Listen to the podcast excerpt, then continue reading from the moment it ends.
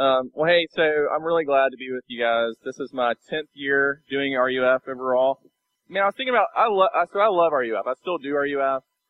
But I was thinking about conferences like this are part of why I love RUF. And I was thinking about why do I love RUF so much.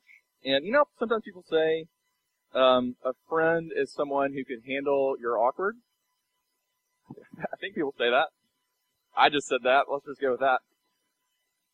That's RUF for me. And what I mean by that is RUF is a place where I've really been uh, been loved.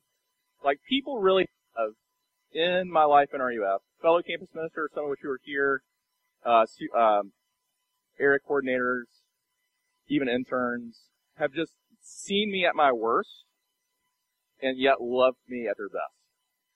And it's not like we talk about the gospel a lot, but for me, RUF really has been a place where like I really like I, I knew the gospel, I said the gospel, but I really got to experience it. And I hope that's been something. I hope that's part of why you're here. Like I hope you've had some kind of experience that. I know that you have if you're a part of a part of RUF. So thanks so much for having me. And let me say, what I want to do tonight is pretty simple. I just want to set us up for where I want to go this weekend. And we are going to talk about this theme of awkwardness, but I mean by that something really specific. Like when I say that word, I don't just mean funny awkward, scary awkward. When I think about awkwardness, and when you begin to think about awkwardness actually theologically, I think it's, a, it's an interesting idea. Because I think what happens in those moments of awkwardness that we're both drawn to and that we're afraid of, what's happening is there's this gap that's being exposed between what we think we should be and what we actually are.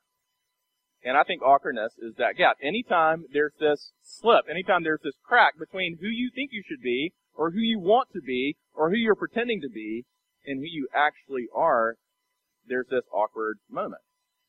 And what I want to do is sort of unpack why I think this is so important, and I'm going to actually do it and, and sort of apply it in three specific areas, from which, uh, all of which are parts of my own story as God has worked out um, my own uh, walk with Him. Uh, but the reason I think this is so important is this. So a year ago, about this time, I'm grabbing uh, coffee with a student, and he's one of my most involved students. And we're talking about, uh, he, he, it's one of those things where he's like, Sammy, can we meet? I really want to talk about something serious. And I'm thinking, okay, I know which direction this is probably going, but let's roll with it. So we sit down and he tells me this heartbreaking story of basically what he would simply describe as porn addiction. That all of his life, that he was one of those kids who his parents never talked about sex, and his church that he grew up in never talked about anything related to sex or lust. In fact, the sad part to me is it's one of these churches that like like we read the books of the pastors, we listen to the podcast, and yet it was a culture in which sex, especially porn, was just not talked about. And as he's sort of telling me his story, part of his story is he kind of was exposed, you know, to the family computer and just really stumbled on it by accident in middle school, but was really intrigued, and a lot of us know how this goes, and it really became this go-to thing for him that he just could not break. But what he said that broke my heart was simply this. He said, because no one ever talked about sex, because no one ever talked about porn, I thought what I was doing must be the, the worst thing in the world. And I was terrified, terrified, terrified to tell anybody. And really, like I was one of the, I think I was the first person he ever really told. And this is what I think. Why is it that one of the saddest realities of life is that the things that we need to talk about the most we tend to talk about the least. And I think the reason is because it's awkward. I think the reason is because we're terrified of the awkwardness of what's going to happen. So, what we're doing is we're going to talk about that specifically tonight. And I really want to call this just the shame behind awkwardness. But then the, the next three talks we're going to talk about, um, tomorrow morning we're going to talk about depression and anxiety, which has been a big part of my story. Tomorrow night we're going to call, talk about uh, simply we're going to call sexual brokenness, which is another big part of my story. And then Sunday morning we're going to talk about parents, which is then another big part of my own story. Part of why I'm going biographical is I'm simply trying to share what, what Jesus has, has taught me uh, as he's worked in me over the years. But I am going on two assumptions as we sort of set up tonight. Here are the two assumptions I'm working with. Number one, everyone is awkward. Like, part of me knows that because you're, you're at RUF conference, so I kind of like know you're my people. But but part of me is saying because awkwardness, as I'm defining it, is that gap between what you should be and what you actually are. That who of us can stand and say, oh yeah, yeah, like I'm exactly the way that I should be. I don't fall short at all of the glory of God. I don't, I, I match up 100% to what it means to love God and love my neighbor as myself. There's a sense in which we are all awkward. But the second thing, the reason I'm doing anxiety and depression, sexual brokenness, and parents this weekend is I believe that either you yourself experience particular brokenness that has been awkward to talk about in your own story, or if you haven't, you will. And even if you haven't or won't, you have people in your life, friends, loved ones, family that, that have. And so that's kind of where we're going this weekend. And here's my prayer. My prayer is simply this. That because God loves us, not where we've been pretending to be, and He meets us not where we've been pretending to be, but He actually loves us and meets us where we are. My prayer is that, like, as we do this together, that we'll begin to meet and love each other not where we've been pretending to be, but where we actually are. And so there really is, you know, whatever you think about small, like, small groups are my nightmare. Fellow introverts, like get, like you're already sweating, especially if you're leading a small group. I feel you so much right now. Talking can be hard, but these small groups really do have potential, I think. Like, all I'm really trying to do is start a discussion about the parts of your own story that have been awkward or hard to talk about. I'm, I'm a youth group kid, and I grew up like I was the youth group of youth. if Paul was the Pharisee of Pharisees. I was the youth group kid of youth group kids. So I did a lot of conferences kind of like this, but with way less cool. And so, but I remember like I always hated it when the guy would get up there and do that thing. If you're a youth group kid, probably heard this, where he would do that thing where he would say, you know, boys are blue, girls are pink, don't make purple. I'm like, part of was like, you sure? And then, no. But the reality is, here's my thing. It's, here's my hope for this weekend. I can say it like this. And this is what I'm going to say over and over again. Because vulnerability, which we're going to talk about a lot tonight, vulnerability is hard. But because grace is true, we can make some awkward we can begin to get into the awkward parts of one another's stories as we begin to believe that Jesus actually meets us there. All right. That's where we're going this weekend. Now, what I want to do tonight is actually turn in the Bible and look at what I think is the most, the first awkward moment in all of human history. So if you have a Bible, or if you have a phone, you can turn with me to Genesis 3. And we're going to look at what I want to simply call the silver lining of awkwardness. So Genesis 3. I'm going to read verses 6 to 13 and then skip down to verse 20. Also, I'm feeling a little guilt about that fuchsia thing. One, because it didn't land very well, and also I didn't mean that inappropriately. Um, so I promise you awkwardness, and here we go. Genesis 3, I'm reading 6 to 13, then verse 20. Let's read God's word. I'm reading from the ESV. So when the woman saw that the tree was good for food, and that it was a delight to the eyes, and that the tree was to be desired, desired to make, to make, to make one wise. She took of fruit, and she also gave some to her husband who was with her, and he ate, Adam. Then the eyes of both were opened, and they knew that they were naked, and they sewed fig leaves together and made themselves loincloths.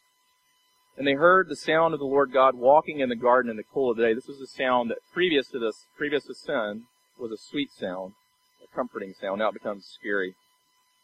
And the man and his wife hid themselves from the presence of the Lord God among the trees of the garden. But the Lord God called to the man and said to him, Where are you? And he said, I heard the sound of you in the garden and I was afraid because I was naked and I hid myself. And he said, Who told you that you were naked? Have you eaten of the tree of which I commanded you not to eat? And the man said, The woman whom you gave to be with me, she gave me fruit of the tree and I ate. And the Lord God said to the woman, What is this that you have done? And the woman said, The serpent deceived me, and I ate. And just skip down to verse 20. The man called his wife's name Eve, because she was the mother of all living. And then 21. And the Lord God made for Adam and for his wife garments of skins and clothed them. Let me pray for us, and I want to get into what I want to talk about tonight. Let's pray first. Father, we thank you that you are a God who does not remain hidden that you are a God who loves to reveal yourself to us, and that's why you've given us your word. Lord, I pray that as we look at uh, this story, as we look at this this passage, that you would be pleased to show us beautiful things, wonderful things about yourself. Lord, we do pray that we would see Jesus. And Lord, we pray that you would, as at the same time, do deep, deep work, do deep, deep things in us. Lord, you alone can do both. You alone can can meet us where we are, and meet us there with a grace that absolutely transforms and um, undoes us in the best of ways. And Lord, I, I, pray for that for myself as I get to preach this weekend. I pray for that for my friends uh, who are here with me. I pray these things in Christ's name. Amen. So when you think about, like, if we were to define our relationship with awkwardness, like if our awkward, if our relationship with awkwardness were to get Facebook official, I think it would, it would be that it's, it's complicated. Because on the one hand, if you think about it, we are drawn to it. So think about the shows. I don't know if you're a, a Netflix uh, person, uh, but I am avid endorseman, which means I love to crush the Netflix. And I have my comedies that I like. But a lot of the comedies that I'm drawn to over the years are comedies that are all about awkwardness. So think about whether it's the British Office, American Office, whether it's Curb Your Enthusiasm, uh, whether it's Parks and Rec, Modern Family, uh, Veep, like whatever show it is that's your show, there's so many, especially comedies, that are all about these awkward characters who are in these awkward situations, and we love, for some reason, we can't stop watching. We love to watch it. And yet, on the other side, we are, I am, and you are terrified of it. Like the reason I know this is, like even as I'm being introduced, this is going to be awkward this weekend. Like I want to go be in that corner, huddled in shame, because I I want you to think I'm a cool. Like I don't want you to look at me and think awkward. I want you to look at me and think love him. I want you to look at me and think cool, funny, or like any word but awkward, and yet that's the word that seems to be used the most by a lot of people that know me, my wife included. This came up to me where we were playing over the last year or so, we've gotten into apples to apples, which is a weird thing to say. I guess I'm gonna start saying, what are your hobbies? Apples, occasional apples to apples. And then one of the things that's happened, happened twice, two times. She got the green card for awkward, and she laughingly said to our friends, I just wish Tammy's face was on this. Ha ha ha ha. And everybody was like, ha ha ha ha ha. And I was like, smiling but crying inside. So on the one hand, we're, we're drawn to it, and on the other hand, we're, we're deeply, deeply afraid of it. And the reason that, that I love this passage is it really, truly is the first awkward moment in all of human history. But not really, not in a funny way. In this really heartbreaking way. Between Adam and Eve and God. And what I want to do is simply unpack really two things as we think about this idea, our theme for the weekend, awkwardness. I really just want to say two things, unpack two things from this passage about it that I think are really, really important, that not only set us up for this weekend, but I think are just important to us as human beings. Here's the first one. Awkwardness is simply an invitation to vulnerability. Awkwardness is an invitation to be vulnerable, to be real, to show yourself as you really are, not as you've been pretending to be. So it's, it's interesting to watch Adam and Eve respond to their sin here. Because they really have two different responses to their sin. When you think about it, when you look at this passage and we work through it, they have these, these two different responses that I simply want to call, on the one hand, pride, and the other hand, shame. Because when you peel back the layers of awkwardness, the reason that we're afraid of vulnerability is both of these things. So think with me for a second, how did they respond in pride to their sin? Look at it with me. They kind of did two things. The one hand that they, the one hand that they, the first thing that they did was they blamed each other. Like you saw that at the end. God comes and confronts them in love. And Adam says, she did it. And Eve says, the serpent did it. And there's a sense in which their pride, their newly found pride, would not let them say, I did it. I did this. This is where I love, I if you've ever read Mere Christianity, C.S. Lewis makes this genius point where he's looking at Satan, and he's, he's thinking about Satan's fall. He has this great line where he says, the devil did not become the devil through lust, the devil became the devil through pride. There was a sense in which he, he could not, he would not own his sin, and this is exactly what Adam and Eve do. And, and, and they not only blame each other, but you have this other sense, like one of the questions I have for Adam and Eve is, they have freshly sinned, what kept them from simply going to God in confession and saying, God, we, we disobeyed you. We really messed this thing up. What do we do about it? And instead you get the sense that their plan was not only, not only do they blame each other, but pride, in their, in their pride, they thought, I can, I've got this. We've got this. We're going to handle this ourselves. You know, it's funny. I was listening to one of my favorite preachers, and he was saying how as Americans, that those are some of our inner, like one of our inner, some of our inner messages that we all live with is you have to look like you have it together, and you have to look like you're somebody who can take care of your stuff. And there's a real sense in which that's what the Bible simply calls pride. And it only alienates and isolates us not just from each other, but from God Himself. So that's our first response. But then the second response is like it's almost like the flip side of pride is shame. Shame is the idea of you know. So we, how, what is shame? Shame is, is how I like to define it. Shame is simply this: it's the subjective experience of your guilt, of your objective guilt. So it's clear they have, have objectively disobeyed God. They did the one thing that God asked them not to do. They did it. They ate of the tree.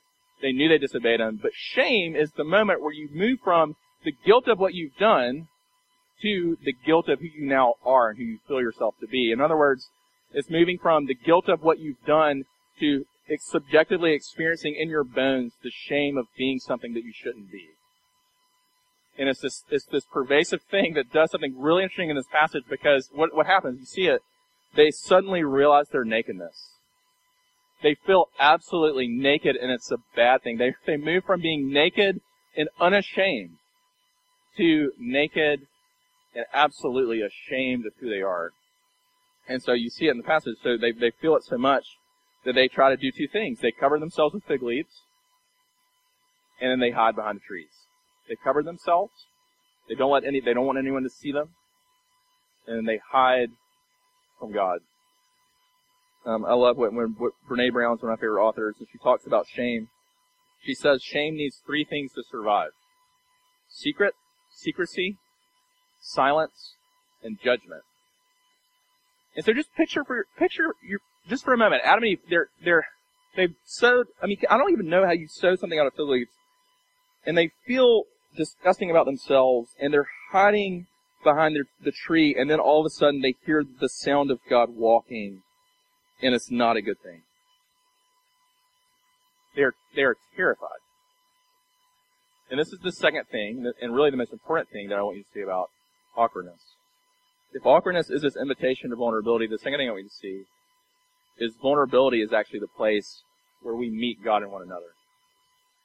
Vulnerability is the place where we actually meet Jesus and meet one another. What I love about this passage, here God comes and he's, he's looking for them. And he asks that, maybe my favorite question in all of the Bible. Where are you? It's not like he doesn't know where they are, right? Like God, we know enough about God. Sunday school, uh, amount of knowledge about God. God is omniscient. He knows all things. He knows where they are. Why does he ask the question? He asks the question, it's a heart-searching question to get them, the wheels turning. Where are we? What have we done? Why have we done it? But the better thing that I love is that instead of coming and, and, and really pulling them from behind the trees and nailing them to the trees, instead of just grabbing them and shaming them and scolding them and saying, how in the world could you have done this? How could you have disobeyed me like this? How could you do this to me? What I love about God is He doesn't, instead of shaming them, He covers their shame. What if you, if you follow the passage, He does this beautiful thing. He, he makes garments. That's where I read verse 21. And it's the first place in the Bible. How, where do the garments come from? We, we, we think, we, we're pretty positive that the garments came from most likely the death, the sacrificial death of these animals that got killed and then stripped of the garments, and then he made them for Adam and Eve. And then this beautiful moment, he he uncovers, he undresses them from the fig leaves, and then he covers them with these fresh garments that he himself has made. And it's the first place, this is one of the first places in scripture where we get just a, just a little bit of a sense that the way forgiveness is going to come for, for us is through the sacrificial death of another. And you and I know that it's Jesus. And when you think about the cross, it's this beautiful thing where Jesus literally is stripped. Like if you follow the Gospels and how he goes to the cross, there's, you know, the Gospel writers make a big emphasis that he is stripped of his clothes. He is stripped naked, nailed to a cross, and there's this real sense for you and for me that Jesus is stripped that we might be covered. That on the cross he takes, he takes what our pride deserves and he takes the shame of our sins and he takes it to himself and he is stripped naked and ashamed, that you and I might be covered and no longer ashamed because we, for those of us who belong to Him, are in Him and we are loved and covered by His righteousness. But I love this idea that why can we begin to be vulnerable with God? Here's why, because He was first vulnerable for us. There's a real sense in which He first loved us while we were yet sinners. Therefore, we know we can come to Him with anything, anything and everything. There's nothing about us that He doesn't know. There's no sin in us that He hasn't seen. He knows everything about us and He moves toward us in absolute sacrificial love. So, uh, four kids, not three. And because I have four kids, I've gotten really into, uh, kids movies. And so one of the movies that I've gotten super into, and I was, honestly, if I can just own it, I was into it before my kids, but now my kids are a great excuse to watch it. Yeah, like I keep telling my wife, if she keeps letting me watch the kids, we're gonna like work our way through the entire Netflix history because dad doesn't know what else to do with them. So we watch a lot of Netflix. And one of my favorite things to, to watch with them is the movie Babe.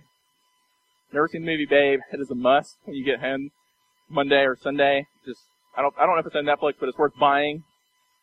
So, spoiler alert, I'm going to tell you the story of, of Babe. Uh, there's a scene, my favorite scene in Babe is when, so if you know the story at all, it's a, it's a little pig who, um, you know, a farm, farmer Hoggett is looking, his sheepdog is out of commission. He always takes his sheepdogs to win the, the county fair ribbon.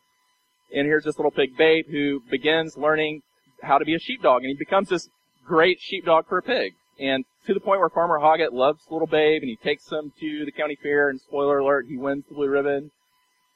And yet there's a scene where as this is happening, Babe, he, you know, one of the other animals, Duck, I think, tells Babe, hey, listen, you think Farmer Hoggett loves you. The reality for you though, when it comes time for Thanksgiving, you're just gonna be bacon. Like you were just, like, it doesn't matter what you do, you were just gonna be, you know, they're gonna feast on you. And so Babe has this really existential crisis, and uh, he he runs away. I'm really kind of giving you the whole plot, but it's okay. He runs away. You know the movie, and he you know he runs away to the point where he gets lost, and it's this big storm, and he almost dies. And they go looking for him, and Farmer, Farmer Hoggett finds him, and he brings him back. And then begins the weirdness, because then Babe is still really depressed. He's on the verge of death, and Farmer Hoggett starts doing this weird thing where he starts nursing Babe like he's holding them, nursing like a baby. And then he starts singing over Babe. Like singing these songs. And then he does the weirdest thing where he starts doing this Irish jig for Babe. And like to the point where all the other farm animals are crowded around the window and they're like, what? Like, okay, here's the question. What kind, what kind of a farmer sings over a pig? And every time I watch, I'm like, kids, you watch this, and I'm like, weep, I'm like weeping. Because, what kind of a God sings over sinners?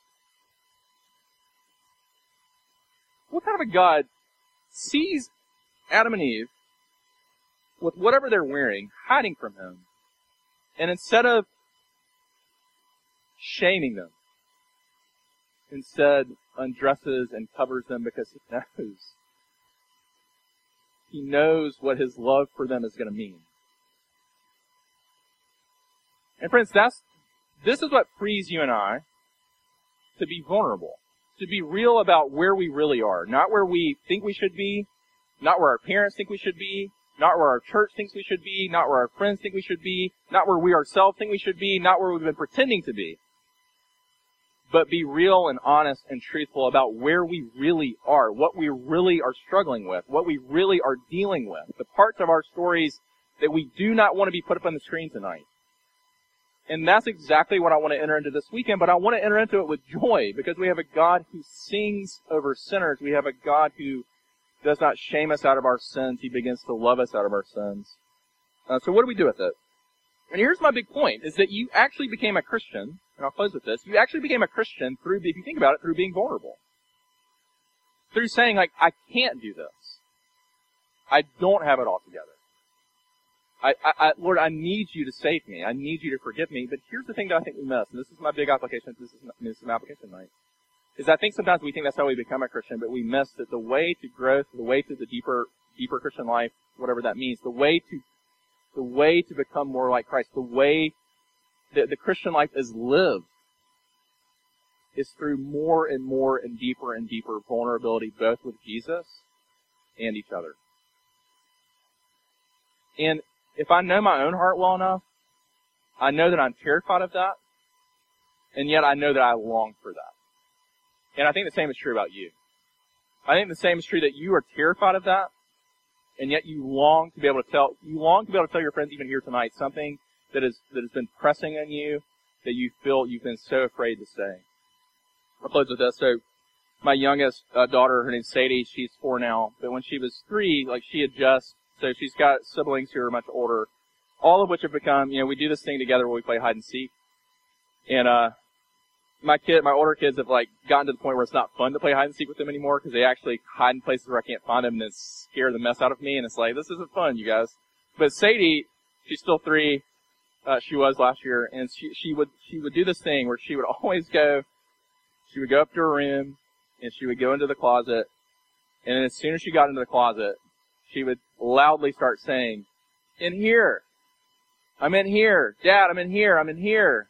And I'd be like, Sadie, we need to teach you how to play hide and seek. This is, when I think about it, this is what I think about. She liked to hide, but she wanted to be found. And I think the same thing is true of you. Where are you hiding? And yet, don't you long to be found? My prayer is starting tonight that we can, we can enter, go with Jesus in His work of finding people, finding us in the places that we're hiding and bringing us out in love and saying there's no need to there's no need, no need to be afraid because you've never known a God who loves sinners and yet I'm that God. So let's pray.